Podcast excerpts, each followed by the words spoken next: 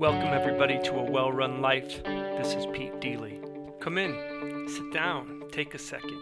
You get enough advice. This is about nothing and everything and all of it in between. It was a big week in our family. I have a new niece as of last week. My brother in law and his wife added a perfect little cutie pie to the family. Mother and baby are happy and healthy, and we are so happy to have the new one. I'm rarely accused of being relaxed or calm.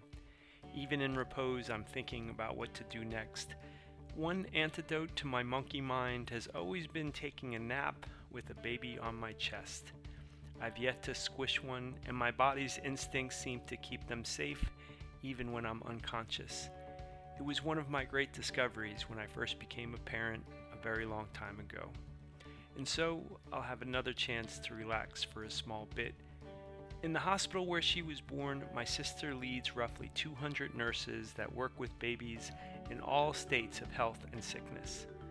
Walking with my sister and seeing premature babies and the expressions on their family faces remind me that I truly have no problems. It reminded me that my worrying is generally wasted and misplaced. As you would expect, my life's journey holds my attention most often. In the presence of the newly born, I find it easier to remember how each person is on their own unique journey. Seeing someone at the very beginning of all that awaits them causes me to contemplate what their lives will contain. Focus and care on another. That turns out to be the best way to relax.